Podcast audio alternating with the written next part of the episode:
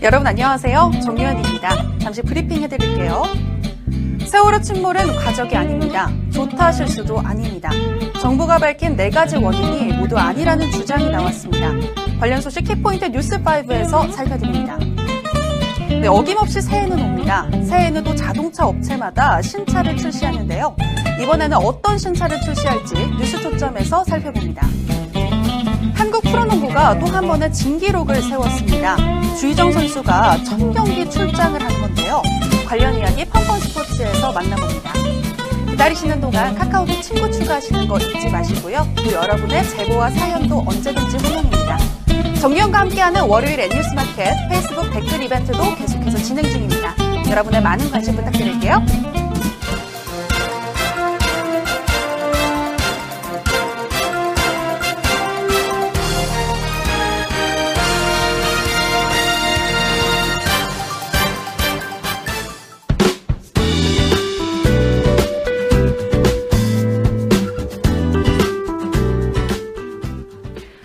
오늘도 역사적인 날입니다. 19년 만에 구치소에서 청문회가 열렸고 세월호 침몰 원인에 대한 의문이 다시 국민들을 분노케 했는데요. 월요일 N뉴스마켓 바로 시작합니다.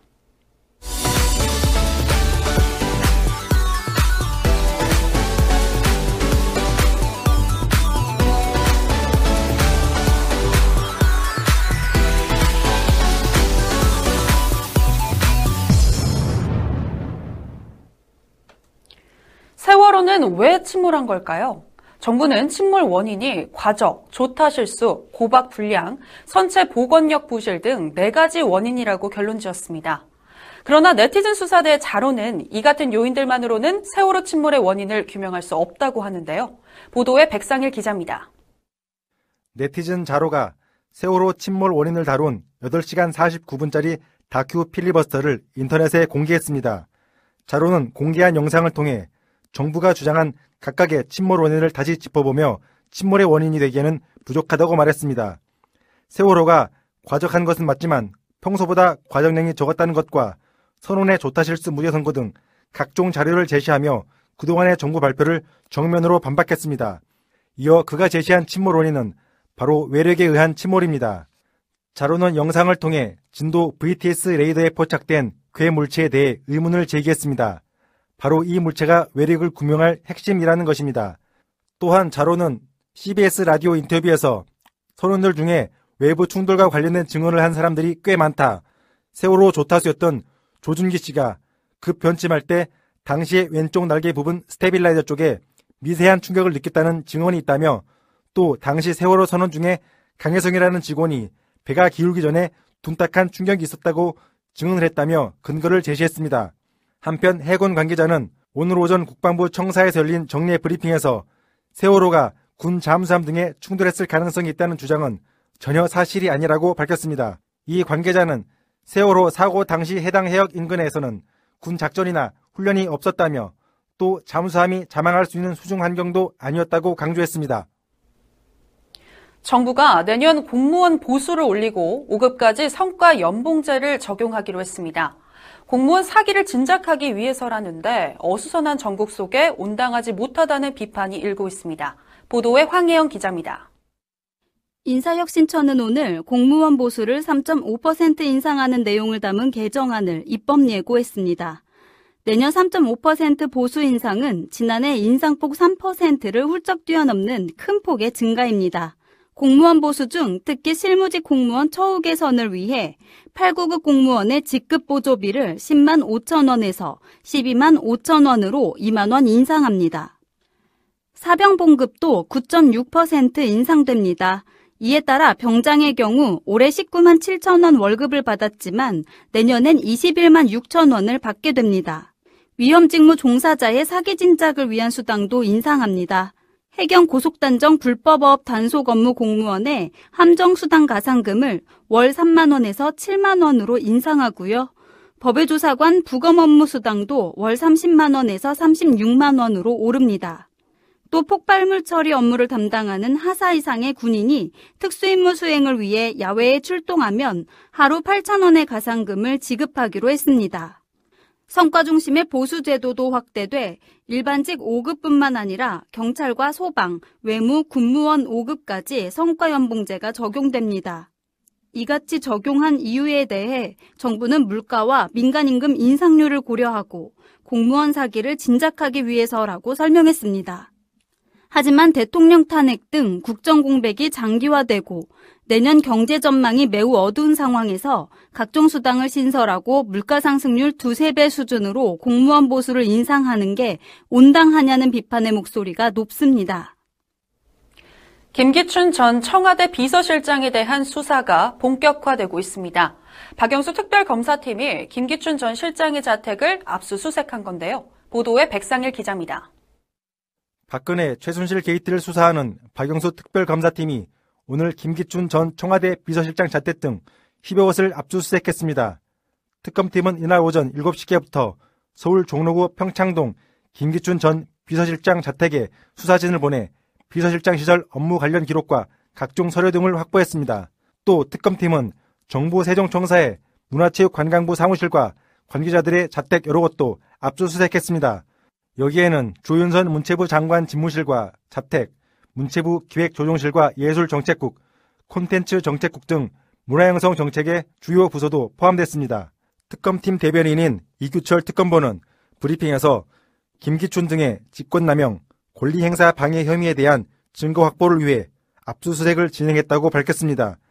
김기춘 전 실장은 2014년 10월께 당시 김희범 문체부 1차관에게 1급 실국장 6명으로부터 일괄 사표를 받으라고 지시한 혐의로 검찰 수사 단계에서 입건됐으며 현재 출국 금지된 상태입니다.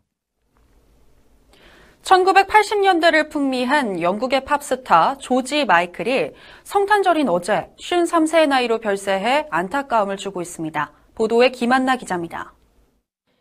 영국의 BBC는 25일 조지 마이클 대변인의 말을 빌어 조지 마이클이 자택에서 평화롭게 눈을 감았다고 보도했습니다. 대변인은 크리스마스에 우리의 사랑하는 아들이자 형제, 친구인 조지가 평화롭게 집에서 떠났다는 것을 알리는 것은 매우 슬픈 일이라고 애도를 표했습니다. 사망 원인은 전해지지 않았으나 의심스러운 정황 역시 발견되지 않았습니다. 경찰은 사망 원인은 알 수 없지만 의심할 만한 사안은 없다며 사후 부검이 있을 것이며 이후 정확한 사인을 알리겠다고 밝혔습니다. 유족들은 어렵고 슬픈 시간을 보내고 있는 것으로 전해졌습니다. 대변인은 유족이 사생활 보호를 요청한 만큼 추가적인 입장 발표는 없을 것이다 라고 전했습니다. 마이클은 2011년 폐렴으로 수술을 받은 적이 있는데요. 병원에서 각종 치료를 받아오며 투병을 이어오던 그는 결국 유명을 달리했습니다. 1980년대 그룹 Wham으로 활동한 마이클은 Last Christmas, Club Tropicana 등의 히트곡을 남겼습니다. 또 그의 통산 음반 판매량은 4,300만 장에 이르며 비공식 기록까지 합산한 추정 판매량은 1억 1,500만 장에 달하는 것으로 알려졌습니다. 마이클은 1987년에는 독립해 솔로로 활동해 왔으며 솔로 데뷔 앨범인 페이스는 전 세계에 2,500만 장 이상 판매됐습니다. 하지만 전성기를 누리던 그는 1990년대 들어 음악 활동 부진과 공공장소에서의 동성애 음란 행위 무리를 빚은 바 있습니다. 네, 연말 연시면 음주운전자들이 더 기승을 부리게 되는데요. 음주운전은 운전자뿐만 아니라 타인의 목숨까지 위협하는 잘못된 행동입니다. 이에 경찰은 음주운전 예방을 위해 적극적인 단속을 펼친다고 하는데요. 보도에 백상일 기자입니다. 서울 지방경찰청은 연말 연시를 맞아 시간과 장소를 가리지 않고 음주운전을 강력 단속하겠다고 오늘 밝혔습니다. 일명 스팟 단속과 릴레이 단속입니다. 김종훈 서울지방경찰청장은 이날 오전 청사에서 열린 기자간담회에서 지난 12일부터 내년 1월 31일까지 연말연시 민생안전 치안대책을 수립해 시행하고 있다고 설명했습니다. 김종훈 청장은 특히 음주운전과 관련해 치사율이 높은 음주운전을 예방하는 가장 좋은 방법은 단속이라며 단속 지점을 옮겨다니는 스팟 단속과 도로 축선별로 이어지는 관할 경찰서가 이어서 단속하는 릴레이 단속을 하고 있다고 말했습니다. 김종원 청장은 또 경찰이 시간과 장소를 불분하고 단속을 한다는 것을 보여줄 것이라며 음주운전을 할 생각을 아예 못하도록 안정된 연말연시가 되도록 노력하겠다고 강조했습니다. 한편 김종훈 청장은 연일 촛불 집회와 보수 단체의 맞불 집회가 이어지면서 오는 31일 GI 종 타종 행사에서 양측의 충돌 우려와 관련해 동원 가능한 많은 경찰력을 투입해 충돌 예방과 질서 유지를 하도록 하겠다고 밝혔습니다.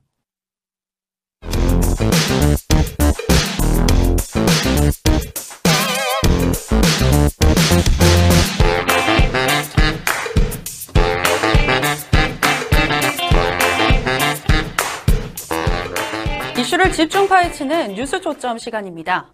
어느덧 2016년이 저물어가고 2017년 새해가 코앞까지 다가왔습니다. 내년에 출시될 신차들이 거의 윤곽을 드러냈는데요. 올해만큼이나 다양하게 쏟아질 것으로 보여 기대가 커집니다. 오늘 뉴스 초점에선 2017년 우리나라 차 시장을 화려하게 수놓을 신차들을 미리 살펴보겠습니다. 황영 기자, 올해는 중형 세단 시장이 뜨거웠는데요. 내년엔 그 불길이 준중형 세단 시장으로 옮겨 붙을 것으로 보인다고요? 네, 그렇습니다. 다음 달 아반떼의 숙적 신형 크루즈가 출시를 앞두고 있습니다. 신형 크루즈는 9년 만에 완전 변경된 신차로 준준형 세단 시장의 기대주로 꼽히고 있습니다. 대박을 친 말리부 못지않은 상품성을 갖고 있어서입니다.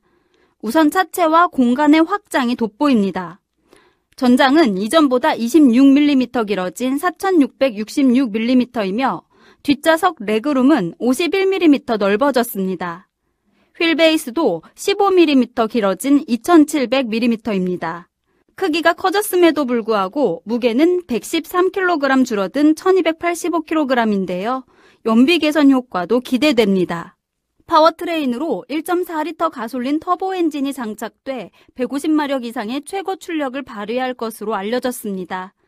말리부를 앞세워 소나타와 K5의 점유율을 빼앗아온 한국 GM이 이번엔 신형 크루즈를 앞세워 아반떼와 K3에 의해 양분됐던 시장 판도를 뒤흔들 전망입니다.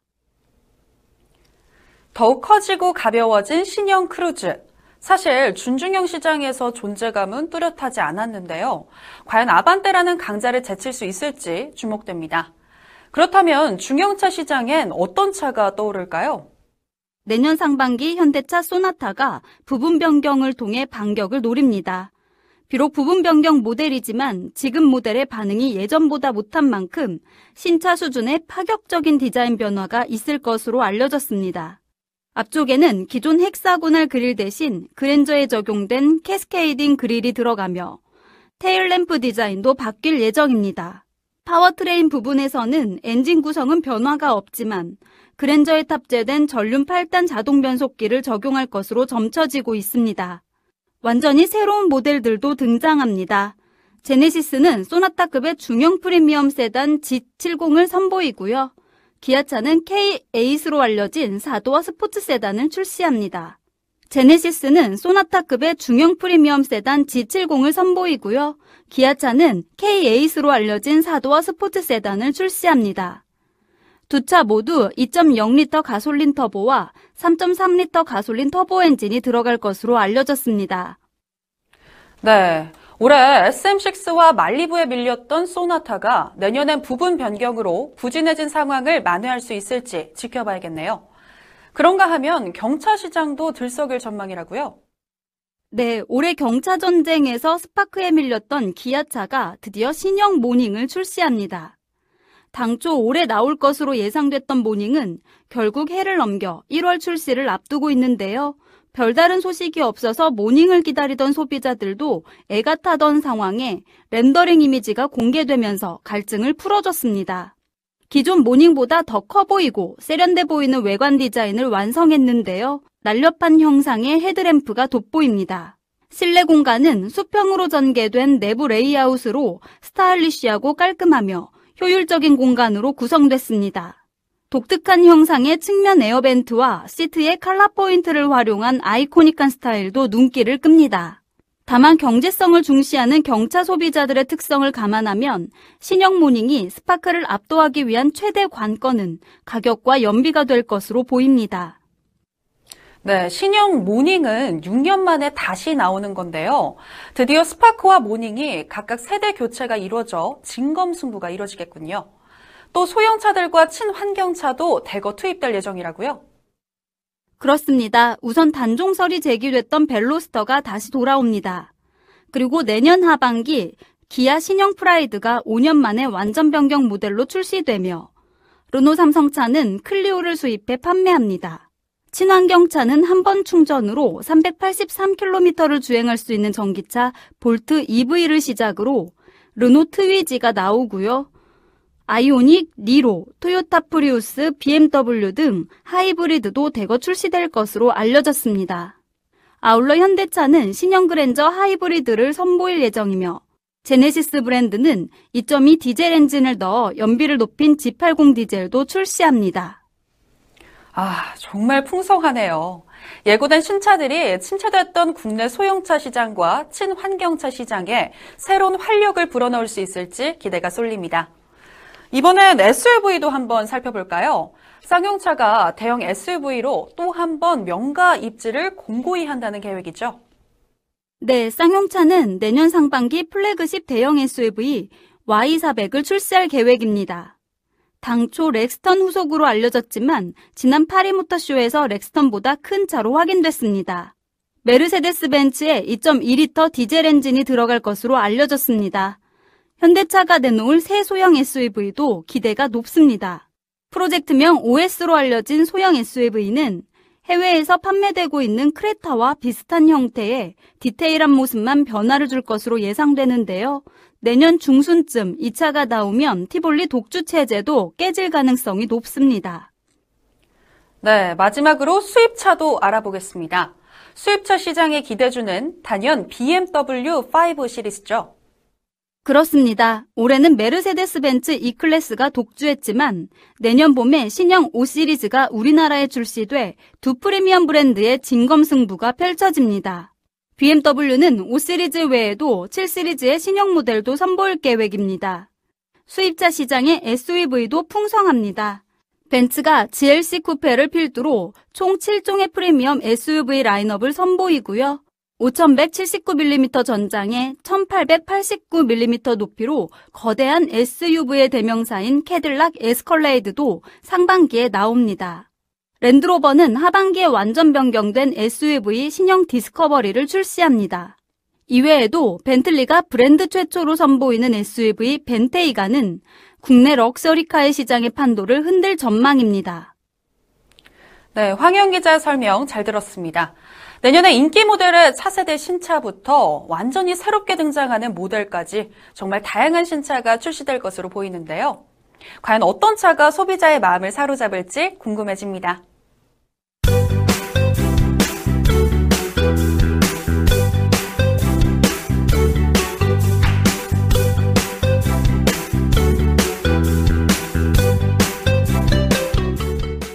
펀펀 스포츠입니다.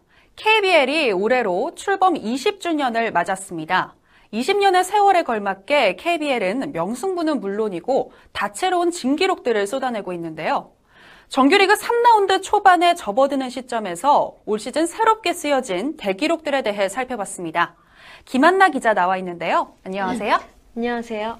네, 최근 KBL에서 전무후무한 기록을 세워 화제가 되고 있는 선수가 있다고요? 네, 그렇습니다. 주인공은 바로 서울 삼성의 주희정 선수인데요. 주희정 선수는 KBL 역사상 불멸의 대기록을 세워 모두를 놀라게 했습니다.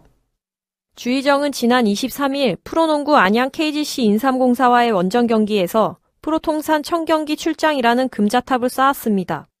프로농구 데뷔 이후 20시즌 만에 나온 사상 최초의 대기록입니다. 이날 삼성도 원정에서 승리하며 주희정은 더욱 기쁜 마음으로 대기록의 즐거움을 만끽했습니다. 와, 천 경기라니. 한국 농구 역사상 앞으로도 깨기 힘든 위대한 기록이 나온 것 같은데요. 그런데 저는 얼마나 대단한 기록인지 쉽게 가늠이 안 되는데요. 설명 좀 해주시겠어요? 네, 쉽게 생각하면 천 경기는 매, 매 시즌 50경기를 20년 동안 꾸준히 뛰어야 이룰 수 있는데요. 고등학교 졸업 직후 프로 유니폼을 입는다 하더라도 군 면제를 받아야 가능한 일입니다. 몸 관리가 철저한 것으로 유명한 주희정은 큰 부상에 시달리는 일 없이 20년 동안 꾸준히 경기에 나섰습니다. 그는 프로 데뷔 이래 20시즌을 치르는 동안 단 12경기에만 결장했는데요. 경기 출전율은 무려 98.8%에 이릅니다. 주희정은 이번 시즌에도 팀이 치른 23경기에 모두 나섰습니다. 그가 이처럼 오랜 시간 자신의 자리를 지킬 수 있었던 건 정상급 기량을 계속해서 유지했기 때문일 텐데요. 얼마나 꾸준하고 성실한 선수였는지를 다시 한번 느끼게 합니다. 건강함과 기량을 20년 동안 유지하기란 정말 쉽지 않은데 주희정 선수의 프로 정신 저도 본받아야 할 것 같습니다. 그런데 천 경기뿐만 아니라 다른 기록들도 현재 진행 중이라죠. 그렇습니다. 개인 기록 부문에서도 주희정은 경기마다 새 역사를 쓰고 있습니다. 어제를 기준으로 KBL 정규리그 개인 통산 최다 어시스트, 최다 스틸, 국내 선수 트리플 더블 최다 기록, 3점 슛 2위, 리바운드 4위, 득점 5위를 기록 중입니다. 현역 통산 출전 2위인 원주동부 김주성도 사실상 주희정의 기록을 따라잡긴 힘들어 보입니다. 특히 주목할 만한 점은 주희정이 불우한 가정사를 극복하고 성공했다는 점에서 흙수저 성공신화라고 불린다고요? 맞습니다. 주희정의 불우한 가정사와 고소공포증은 일반 다른 선수들과의 핸디캡이었습니다. 그는 부모 없이 오로지 할머니 손에서만 컸고 생계 곤란으로 인해 군면제를 받았습니다. 그 정도로 유년 시절이 불우했고 가정사는 순탄치 않았습니다. 또 고소공포증으로 비행기를 타지 못해 부산 원정 등 장거리 경기가 있을 때 홀로 구단버스를 타고 이동했습니다. 이처럼 주희정은 선수로서 성공하기 힘든 불우한 가정사와 고소 공포증이라는 단점을 모두 극복해냈습니다. 어쩌면 이러한 단점이 있었기에 이를 발판 삼아 농구를 더 열심히 하고 컨디션 관리에 신경을 썼습니다. 그는 최고령이 된 지금도 새벽까지 개인 훈련을 통해 기술 연말을 소홀히 하지 않는 것으로 유명합니다. 남들보다 더 힘들 수밖에 없었기에 그렇기에 더 의미가 있는 청경기가 아닌가 싶습니다. 네, 주희정 선수 자신의 노력과 실력만으로 지금의 자리까지 올라온 자수성가의 아이콘이 아닌가 싶은데요. 앞으로도 응원하겠습니다. 주희정의 뒤를 이어 토종 빅맨의 자존심 김주성 선수 역시 또 하나의 대기록을 앞두고 있다고요? 그렇습니다. 15년 차 원주 동부의 김주성 선수는 통산 만득점이라는 대기록을 눈앞에 뒀습니다. 김주성이 만득점을 달성하면 서장훈, 추승균에 이어 역대 세 번째로 이름을 올리게 됩니다. 동부의 전신인 TG3보는 김주성이 가세하며 두 차례 우승과 한 차례 준우승을 거머쥔 바 있습니다. 동부로 팀명을 바꾼 뒤에도 한 번의 우승과 두 번의 준우승을 차지했는데요. 동부의 이런 성적에는 김주성이 그 중심에 있었습니다. 그는 득점은 물론이고 수비에서도 다시 나오기 힘든 불멸의 기록들을 써가는 중인데요. 지난 시즌 김주성은 부상으로 결장한 경기가 많았지만 사상 최초로 통산 1000 블록슛을 달성해 수비형 빅맨으로 군림했습니다. 김주성 선수, 클래스는 영원하다라는 걸 몸소 보여주고 있네요. 또 서장훈 선수가 보유한 통산 득점과 리바운드 기록도 빼놓을 수 없겠네요. 그렇습니다. 서장훈 선수는 은퇴 이후 요즘 예능에서 활약하는 방송인으로 더 친숙한데요. 그는 프로농구 역사상 최초로 1만 득점 5천 리바운드 기록을 동시에 보유한 전설 중 한 명입니다. 15시즌 동안 통산 평균 득점 19.2점으로 국내 선수 중 부동의 1위이기도 한데요. 그는 데뷔 이후 7시즌 연속 평균 22점 이상, 리바운드에서도 평균 7.6개를 기록했습니다. 20득점 10리바운드 이상을 동시에 기록한 시즌도 4번이나 됩니다. 토종 선수로는 최초로 리바운드 왕까지 수상했고 역대 토종 선수 한 시즌 최다 리바운드 기록도 있습니다. 네, 역시 서장훈 선수. 현재는 예능에서 활약하고 있지만 현역 시절엔 기량이 대단했네요. 과거와 현재를 아울러 레전드라고 불리는 선수가 아직 코트를 지키고 있다는 것만으로도 농구계의 큰 귀감이 아닐까 싶은데요. 주희정 선수는 언제 은퇴할지 모르지만 은퇴하는 그날까지 최선을 다하고 코트에서 항상 열심히 하는 선수로 남고 싶다고 말했다고 하는데요. 오랜 세월을 활약하면서도 변함없는 명성과 실력으로 존경받는 프로 농구 선수들의 존재는 종목을 떠나 장수하는 모든 프로 선수들의 롤모델이 될 만합니다. 김한나 기자 설명 잘 들었고요. 오늘 펀펀 스포츠는 여기서 마치겠습니다.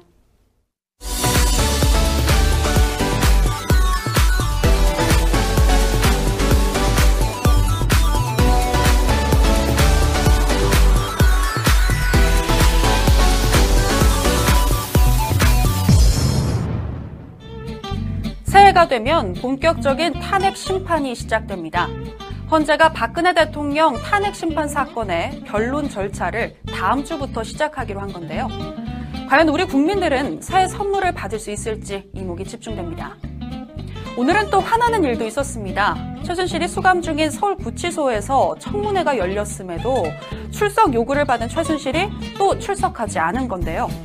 국조위원들은 급기야 최순실이 수감 중인 구치소 안으로 들어가기로 의결했습니다. 그런데 더욱 화나는 건 구치소 측이나 법무부 측이 이를 방해하려는 듯한 모습을 보인 겁니다. 국조위원과 구치소 측의 신랑이 끝에 비공개로 최순실의 접견이 이루어졌는데요. 최순실이 이렇게 비밀스러운 사람이었나요? 언제나 사람이 먼저인 방송, 변화를 두려워하지 않는 뉴스. 이상으로 N뉴스마켓 월요일 방송 마치겠습니다. 고맙습니다.